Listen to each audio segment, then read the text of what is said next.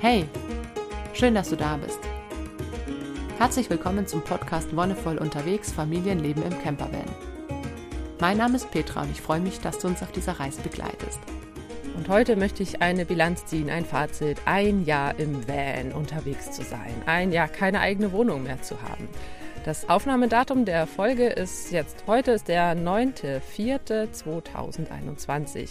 An dieser Stelle ganz liebe Grüße nach Schweden. Meine Freundin Anki hat heute Geburtstag, die wir eigentlich voll gern besucht hätten auf dieser ganzen Reise, was alles wegen Corona nicht geklappt hat. Liebe Anki, irgendwann schaffen wir es wieder. Ich hoffe, du hast einen wunderschönen Tag. Und ja, genau, Corona ist ein eigenes Thema. Darüber habe ich in meinem anderen Podcast gesprochen, was ein Jahr Corona irgendwie so für uns bedeutet hat. Das möchte ich heute gar nicht mehr groß anschneiden, sondern ich möchte heute wirklich so über dieses eine Jahr im Bus und über unsere Erlebnisse sprechen. Es war ja ganz anders, als wir es geplant haben. Also der ursprüngliche Plan war ja irgendwie 1 bis 1,5 Jahre wirklich unterwegs zu sein im Ausland, dass wir verschiedene Gemeinschaften im Ausland auch besuchen, beziehungsweise über Workaway verschiedene Familien oder Gemeinschaften besuchen und uns damit einbringen, was ja aufgrund der Situation nicht so gut geklappt hat. Aber wir haben auf jeden Fall tolle Erfahrungen gemacht. Wir haben auch Grenzerfahrungen gemacht. Wir haben auf jeden Fall auch oft unsere Komfortzone verlassen und sind über uns hinausgewachsen. Und es war auch interessant, dieses Jahr nicht immer nur im Ausland zu verbringen, sondern eben auch in Deutschland zu sein. In Deutschland Familien und Gemeinschaften zu besuchen und auch zu sehen, wie kann man denn in Deutschland überhaupt im Bus unterwegs sein? Kann man das machen? Es gibt ja tatsächlich Leute, die zum Beispiel in den Bus ziehen, um sich einfach die Miete zu sparen. Und das ist ja tatsächlich was, was bei uns auch echt krass ins Gewicht gefallen ist, wie viel Geld wir auf einmal quasi übrig hatten, als wir dann eben nicht mehr die Miete zahlen mussten, was natürlich dann durch die paarmaligen Abschleppaktionen dann also auch wieder schnell verpufft ist. Aber so ist es halt, ne? Geld kommt und geht, ist immer im Fluss. Also gut, wie gesagt, vor einem Jahr, ungefähr Anfang April, sind wir losgedüst mit keinem anderen Plan als, außer Schweden hat die Grenzen offen, ab nach Schweden. Und es war eine unglaublich gute Entscheidung, dass wir gefahren sind, dass wir eben nicht im Lockdown hängen geblieben sind, ohne Wohnung oder sonst was, sondern dass wir wirklich gesagt haben, hey, wir fahren da einfach hin und gucken, was passiert. Ich habe dir das ja schon erzählt, dass wir da wunderbare, einsame Plätze gefunden hatten und das alles war ja damals noch nicht so, ja, man konnte sich noch nicht ausmalen, wie lange es dauert und man konnte sich noch nicht vorstellen, was draus wird. Ich weiß, dass ich mir am Anfang noch gedacht habe, naja, das ist jetzt vielleicht einfach mal ein paar Monate Scheiße und danach geht's wieder. Dass es sich so lang zieht, das habe ich persönlich zum Beispiel gar nicht erwartet. Wir haben auf jeden Fall eine gute Zeit gebraucht, 4 Wochen würde ich mal sagen, um uns wirklich so einzugrooven, um unseren Rhythmus zu finden, um Routinen zu finden.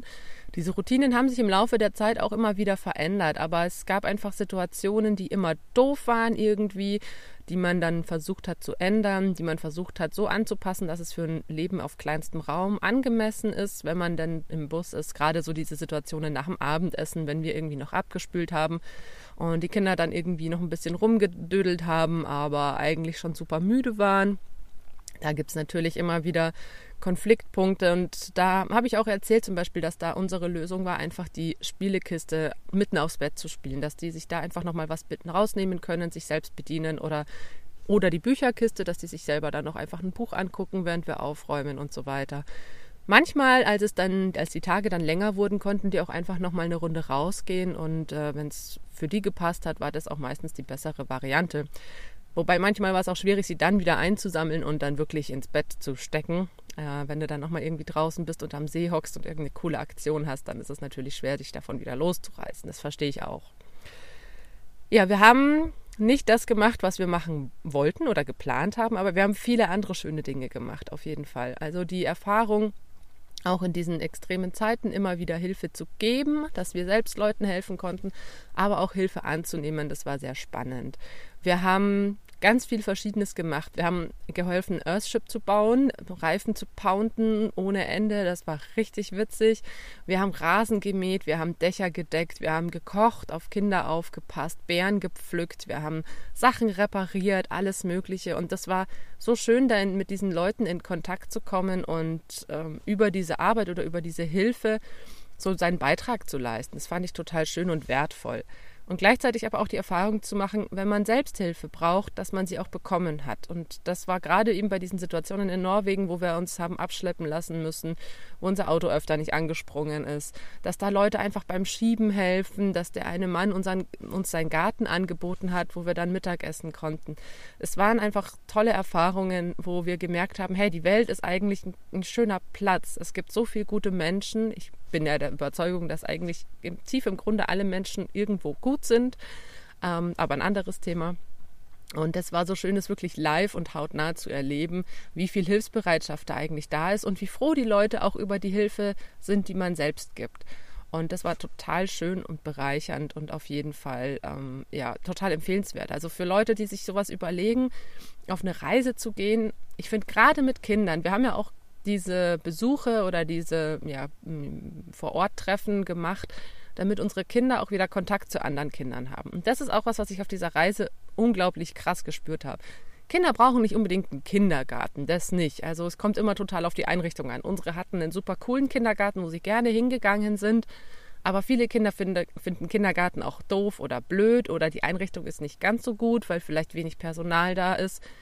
Kein Kind muss in den Kindergarten gehen, aber jedes Kind braucht andere Kinder, um zu wachsen und um zu spielen. Ich meine, unsere haben den Vorteil, dass sie sowieso zu dritt sind. Da ist immer irgendwer da.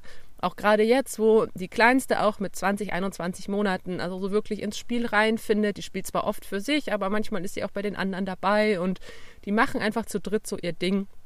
Aber trotzdem ist es schön, auch mal die Impulse von außen, von anderen Kindern zu kriegen. Gerade von Älteren. Es ist für unseren Sohn natürlich spannend, weil der hier in dieser Dreierkonstellation der Älteste ist. Wenn dann andere Kinder da sind, die älter als er sind und dann nochmal für ihn quasi so eine Art Vorbildfunktion haben oder eben auch nochmal ganz andere Impulse mit reinbringen. Und das ist für Einzelkinder, finde ich, oder meiner Meinung nach noch entscheidender, dass die auf Reisen eben nicht nur an den Eltern hängen, sondern dass die auch vielleicht irgendwie Kontakt zu anderen Kindern bekommen. Ich meine, klar, wenn es ein Säugling ist, irgendwie 0 bis 6 Monate, dann ist das noch nicht so krass interessant. Aber spätestens mit 6 Monaten beginnt auch so das Interesse für die anderen zu reifen. Bei manchen ein bisschen früher, bei manchen wenigen ein bisschen später. Aber es ist auf jeden Fall immer da, das Interesse an anderen Kindern. Und gerade wenn die so im Krabbelalter dann sind und die Welt für sich entdecken, dann ist es auch spannend, andere Menschen zu entdecken. Die spielen noch nicht wirklich miteinander in dem Alter, aber sie entdecken sich. Und das gehört mit dazu. Und genau für größere Kinder ist es natürlich so jetzt auch für unsere beiden. Ich meine, ich habe selber einen Bruder, der ist zwar 5 Jahre älter und wir waren nicht in dieser engeren Konstellation wie meine beiden Großen, aber ich habe es auch gemerkt, dass einfach diese Einflüsse von anderen Kindern nochmal ganz viel mit reinbringen. Und klar, bei Geschwistern gibt es immer Streitphasen und immer liebevolle Miteinanderspielphasen. Aber es ist so schön, wenn einfach auch von außen nochmal diese anderen Impulse kommen und man eben nicht nur auf diese eine Spielpartnerin oder diesen einen Spielpartner angewiesen ist, sondern sich da auch nochmal jemand anderen suchen kann. Und das fand ich jetzt total schön, auch als wir in Deutschland waren und eine Gemeinschaft besucht hatten. Da war ein Kind, das war ein bisschen jünger als unser mittleres Kind. Die waren so ein Dreivierteljahr auseinander. Und die haben echt die Nachmittage, wir waren dann Wochenende, und die haben Samstag und Sonntagnachmittag nach dem Mittagessen haben die sich irgendwie verzogen ins Spielzimmer und haben da irgendwie 2-3 Stunden komplett allein und friedlich miteinander gespielt. Und das war einfach auch so eine schöne Erfahrung, dass eben auch unsere Mittlere, die sonst immer am großen Bruder hängt, mal jemanden findet, mit dem sie sich so komplett allein und zufrieden beschäftigen kann. Genau, also das ist auf jeden Fall was wir von dieser Reise mitnehmen. Wenn man mit Kindern unterwegs ist, versuchen, Kontakt zu anderen Kindern oder anderen Familien zu finden. Wir haben das entweder über diese Gemeinschaften gemacht oder wir haben dann unterwegs auch andere Familien, die im Wohnmobil oder im Bus unterwegs waren, getroffen.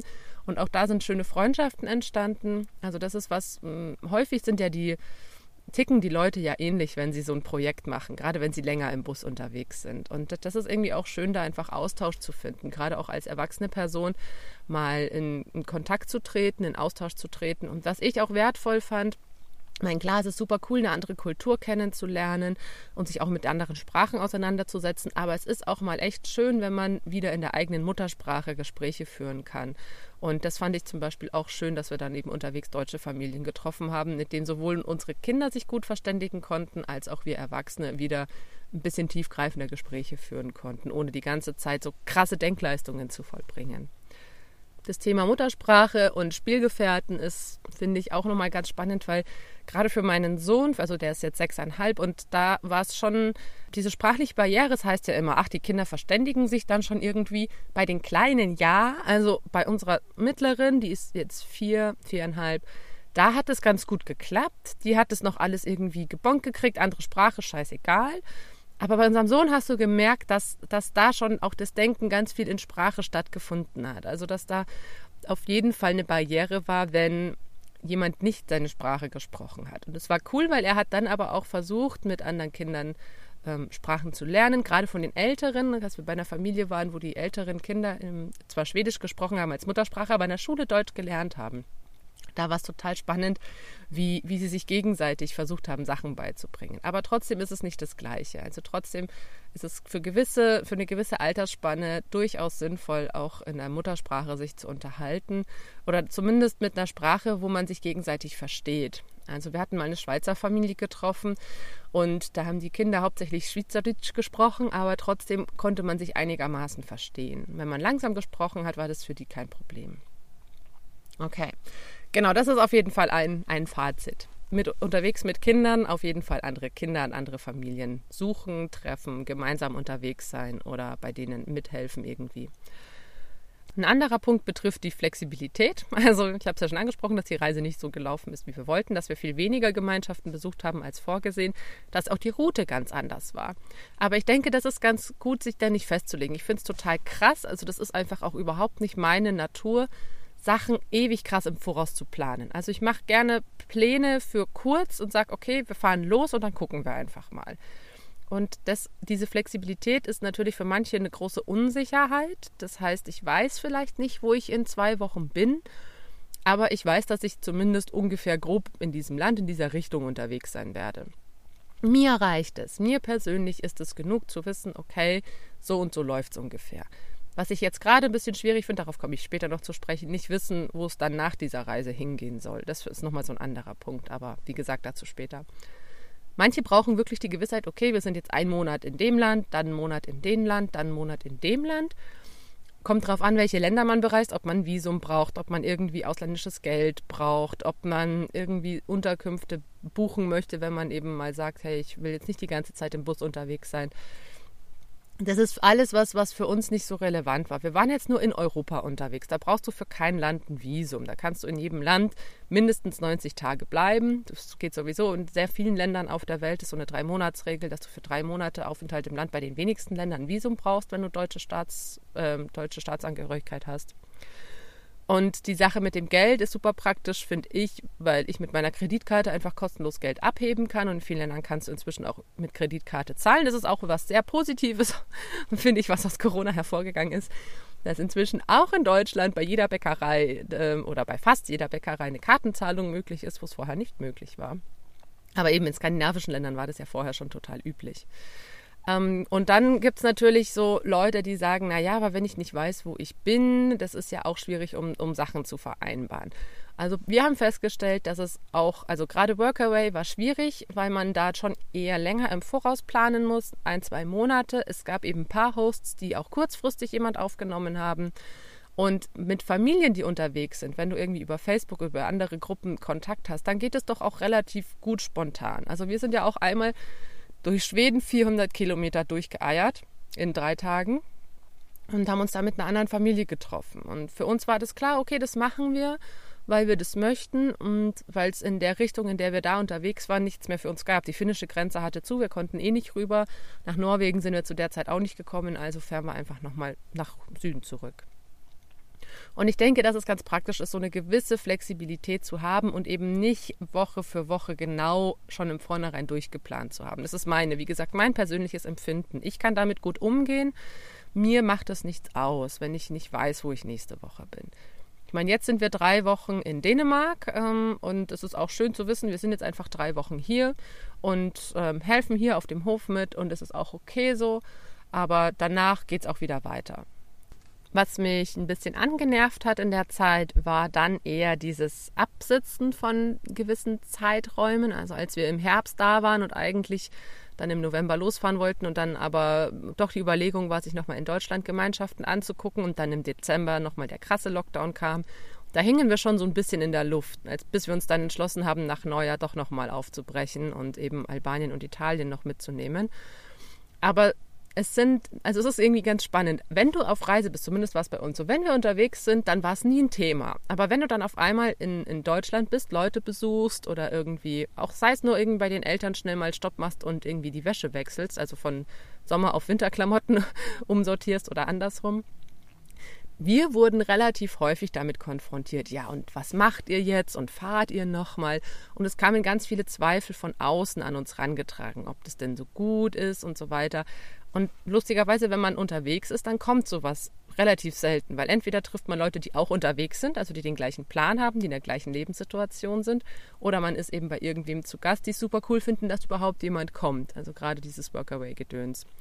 Und dann aber in Deutschland zu sein und mit diesen Zweifeln zu konfrontiert werden und auch mit der deutschen Lebensweise. Alle halten sich so krass an die Regeln und Reisen ist ja eigentlich nicht so wirklich erlaubt oder ist nicht so wirklich gewollt. Da sind wir auch krass ins Überlegen gekommen. Aber letztendlich, ja, war das Spannende, weil beim ersten Lockdown war es uns scheißegal. Da hatten wir gesagt, nee, komm, das machen wir. Und dann beim zweiten war es so, okay, ja, vielleicht haben die ja recht und sollten wir nicht. Aber dadurch, dass wir keine eigene Wohnung hatten, kam es tatsächlich nicht für uns in Frage. Und das ist, denke ich, ganz spannend, weil wir ja auch eine Familie getroffen haben, die auch 1,5 Jahre unterwegs sein wollten, aber dann zurückgefahren sind nach einem halben Jahr und dann tatsächlich zu Hause geblieben sind, weil die ihr Haus noch hatten. Also die hatten keine Wohnung, die sie dann einfach wegvermietet hatten oder eben aufgelöst hatten, sondern die hatten da einfach noch ihr Häuschen. Da hatten sie ein halbes Jahr Untermieter drin und danach waren die quasi wieder da. Und ich kann mir vorstellen, dass das auch super schwierig ist, wenn man dann wieder so diese eigene Couch hat und das eigene große Bett und keine Ahnung, was man halt sonst so für Annehmlichkeiten hat. Warmes Wasser aus der Leitung, so viel man will. Dann kann ich mir gut vorstellen, dass es viel schwerer fällt, nochmal aufzubrechen. Also das war der Vorteil bei uns, Vorteil und Nachteil, dass wir keine eigene Wohnung hatten, zu der wir zurückkommen konnten, wo wir hätten versacken können, sondern dass wir, wenn wir in Deutschland waren, immer irgendwo zu Gast waren. Und dieses zu Gast sein ging für einige Wochen, für einige Tage, aber nicht auf Dauer. Weil als Gast bist du wirklich immer nur... Naja, du bist sehr darauf bedacht, es den Gastgebern und Gastgeberinnen irgendwie recht zu machen, auch wenn das nirgendwo geschrieben steht, du musst dich so und so verhalten, aber du gehst mit einer anderen Einstellung ran, wenn du irgendwo zu Gast bist, zumindest ich. Da möchte ich ein gutes Bild irgendwie machen, da möchte ich eben nicht überall meine Wäsche rumliegen lassen, wenn ich da zu Gast bin, sondern mich darum kümmern, dass es einigermaßen ordentlich ist. Zu Hause wäre mir es wahrscheinlich scheißegal. Auch wenn die Kinder laut sind oder wenn die Kinder irgendwie Quatsch machen, dann ist es, wenn man irgendwo zu Gast ist, was anderes, als wenn man in den eigenen vier Wänden zu Hause ist. Und das ist was, was einerseits genervt hat, kein eigenes Zuhause zu haben, immer irgendwo zu Gast zu sein. Gleichzeitig aber auch der große Vorteil, dass wir dadurch immer wieder weitergetrieben wurden und immer wieder uns neue Plätze gesucht haben. Die große Unsicherheit, die ich vorher angesprochen habe, was das Ende unserer Reise angeht, ist so ein bisschen die Frage, wie lange wollen wir noch unterwegs sein? Wollen wir wirklich sagen, wir machen nach 1,5 Jahren Schluss, weil dann unser großes Kind theoretisch schulpflichtig wird? Oder sagen wir fahren doch noch weiter, weil mit der jetzigen Situation eine Befreiung oder eine Beurlaubung von der Schule auch ziemlich easy machbar wäre? Also das ist gerade so für uns ein Punkt. Ich hatte so für mich immer im Kopf, okay, bis... Juli, August oder sowas, 2021 sind wir einfach unterwegs und danach sind wir wieder irgendwo. Und dieser Plan scheint gerade auch so ein bisschen flexibler zu werden. Und das ist irgendwie auch ganz spannend zu sehen, was das mit uns macht, so zu schauen, okay, wo soll es für uns weiterhin hingehen? Irgendwie ist schon der Wunsch da, eben nach zumindest einem eigenen Zimmer irgendwo in einer Gemeinschaft, wo man auch zurückkommen könnte. Aber es ist jetzt nicht so, okay, da und da müssen wir wieder da sein. Und das Ganze löst sich auch so ein bisschen auf, was einerseits interessant ist, andererseits trotzdem Unsicherheiten hervorruft und wieder so ein bisschen aus der Komfortzone rausgeht. Aber darüber spreche ich auch gerne nochmal in einer anderen Folge. Wir haben auf dieser Reise bisher in diesem einen Jahr auch einiges über uns und über uns als Familie gelernt. Wir hatten viel Zeit, uns mit uns selbst auseinanderzusetzen und als Familie zusammenzuwachsen. Gerade mein Partner, der so einen ganzen Entwicklungsprozess, Persönlichkeitsprozess durchgemacht hat, der da immer noch drinsteckt, bei dem das echt was angestoßen hat. Und auch bei mir, wo ich mir nochmal ganz deutlich gemacht habe, okay, was will ich denn vom Leben eigentlich? Wo will ich denn eigentlich hin? Und auch die Zeit mit der Familie und mit den Kindern, dieses intensive Auseinandersetzen und auch zu sehen, wie die Kinder eben zusammen sich entwickeln und zusammenwachsen und das zu begleiten, fand ich einfach super spannend und total schön. Aber für viele ist das auch erstmal eine Herausforderung, wenn die Kinder sonst, ich sag mal, 6 bis 7 Stunden am Tag in der Betreuung sind und man selbst 6 bis 7 oder 8 Stunden arbeitet. Und dann so viel Zeit in Anführungszeichen für sich zu haben und für die Familie zu haben und damit klarzukommen, ist es auch für viele am Anfang nicht leicht. Und ich meine, wir haben zum Glück nie in so einem 40-Stunden-Job gearbeitet, wäre für uns einfach nie in Frage gekommen. Und die Kinder waren auch nie so ewig lange in der Betreuung. Trotzdem war es schon ein krasser Unterschied zu merken, okay, wir haben jetzt hier die Zeit im Bus, wir haben die Zeit für uns, wir können theoretisch machen, was wir wollen, hinfahren, wenn es geht, wo wir wollen und die Zeit so verbringen, wie es für uns angenehm ist. Und da dann aber auch zusammen die beste Lösung zu finden. Was wollen denn die einzelnen Leute in der Familie eigentlich? Wo wollen wir hin? Wollen wir zu einem See? Wollen wir zum Strand? Wollen wir in die Berge? Um das auch immer auszuloten. Die Kinder wollten so gerne so oft ins Schwimmbad. Okay, kann man das machen? Und auch da einfach in den Dialog zu treten und das auszudiskutieren und einerseits Sachen zu ermöglichen, was ich super schön fand. Also gerade als in Deutschland irgendwie alle Schwimmbäder zu hatten, dass wir einfach in Schweden echt noch ein paar Mal ins Schwimmbad gehen konnten, war schon irgendwie ganz cool. Aber auch zu gucken, okay, wie viel will ich denn fahren? Wollen wir weitere Stücke fahren? Wollen wir eher kürzere Stücke fahren? Sowas auszudiskutieren und eben auch mit den Kindern. Und das finde ich so schön, dass die größeren Kinder da wirklich auch schon ihre Meinung und ihre Bedürfnisse äußern können. Zu gucken, was ist gut für alle und wie kriegt man denn diese Bedürfnisse unter einen Hut. Das ist ein total tolles Lernfeld auch für die Kinder, dass die sehen, okay, wir reden miteinander und versuchen zusammen eine Lösung zu finden und es wird nicht einfach irgendwas bestimmt. Also da denke ich, dass das auch so ein Umfeld ist, wo Kinder ganz viel Verantwortung lernen können, ganz viel Mitbestimmung lernen können und Partizipation. Eben im kleinen Rahmen der Familie fängt es an und irgendwann weitet sich das dann aus. Und das ist, denke ich, eine sehr, sehr, sehr wertvolle Erfahrung, sowohl für die Erwachsenen als auch für die Kinder. Also 1 Jahr im Bus, davon 8 Monate im Ausland und 4 Monate circa in Deutschland. Wir haben Schweden besucht, Norwegen, Dänemark, Albanien und Italien und es waren wunderschöne Gemeinschaften mit dabei. Ich kann dir auch, wie gesagt, nochmal das Buch Eurotopia und die Seite Workaway an die Hand geben. Wenn du wirklich nochmal auf der Suche nach Gemeinschaften bist, dann nutz diese beiden Medien, um dich da ein bisschen umzugucken. Und ich fand es eine unglaublich tolle Erfahrung, auch diese unterschiedlichen Kulturen kennenzulernen, auch wenn es nicht so krass tiefgehend war, wie es jetzt vielleicht gewesen wäre, wenn wir noch mehr Leute besucht hätten und wenn man mehr mit den Einheimischen in Kontakt hätte treten können. Trotzdem auf jeden Fall eine mega schöne Zeit. Jetzt gerade, wie gesagt, sind wir in Dänemark. Wir haben nochmal die Hofgemeinschaft besucht im Süden Dänemarks, wo wir schon geholfen haben, das Reetdach zu decken, weil hier auch nochmal einfach viele andere Tätigkeiten anstehen und weil hier eben auch Kinder sind, wo unsere Kinder gut mitspielen können. Und das es ist total schön, jetzt hier wieder eine Aufgabe zu haben, nicht mehr nur krass viel rumzureisen, sondern eben auch wirklich zu helfen und vor Ort irgendwie was zu leisten. Und ich denke, dass das auch eine ganz schöne Balance war zwischen dem, ich mache was für mich, ich bin für mich unterwegs und wir sind als Familie, haben Familienzeit und entdecken Orte und schöne Strände, Seen, was auch immer. Und gleichzeitig dann auf der anderen Seite dieses, ich bin irgendwo und helfe mit und gebe das, was ich kann, in eine Gemeinschaft mit ein. Ich denke, dass diese beiden Punkte von Selbstverwirklichung, also für mich ist beides eine Art von Selbstverwirklichung, das zu machen, worauf ich Lust habe und die Welt zu sehen und gleichzeitig aber auch mich einzubringen und so dieses altruistische, ich helfe jemandem, was irgendwie doch auch in uns allen veranlagt ist, das auszuleben. Das fand ich eben auch eine schöne Kombination auf unserer Reise, immer wieder beides zu haben, weil beides auch sehr erfüllend sein kann. Beides alleine, also permanent nur zu helfen, würde mir persönlich irgendwann zu krass sein, aber auch nur unterwegs zu sein und nur für sich zu sein, wäre mir persönlich irgendwann auch zu wenig Kontakt auch und zu wenig Verwirklichung im Sinne von, ich bringe mich wo ein. Aber das ist natürlich auch individuell total unterschiedlich, aber gerade Menschen, die unterwegs sind und merken, irgendwann ist die Luft raus, könnten sowas mal ausprobieren, ne? Wenn du irgendwie nur für dich im Bus unterwegs bist und dir denkst, irgendwie passt es gerade nicht oder irgendwas fehlt, vielleicht braucht es so eine Gemeinschaft, wo man sich einbringen kann. Könnte sein. Vielleicht braucht es auch irgendwas anderes, weiß man nie, aber es ist auf jeden Fall mal ein Versuch wert. Ja, und damit war es das für heute. Vielen Dank, dass du dabei warst. Und wie immer, wenn dir die Folge gefallen hat, dann lass gerne einen Kommentar oder eine Bewertung da, teile die Folge oder sag's weiter. Wir hören uns dann in ein paar Wochen wieder. Bis dahin wünsche ich dir alles Gute, bon voyage und einen wonnevollen Tag.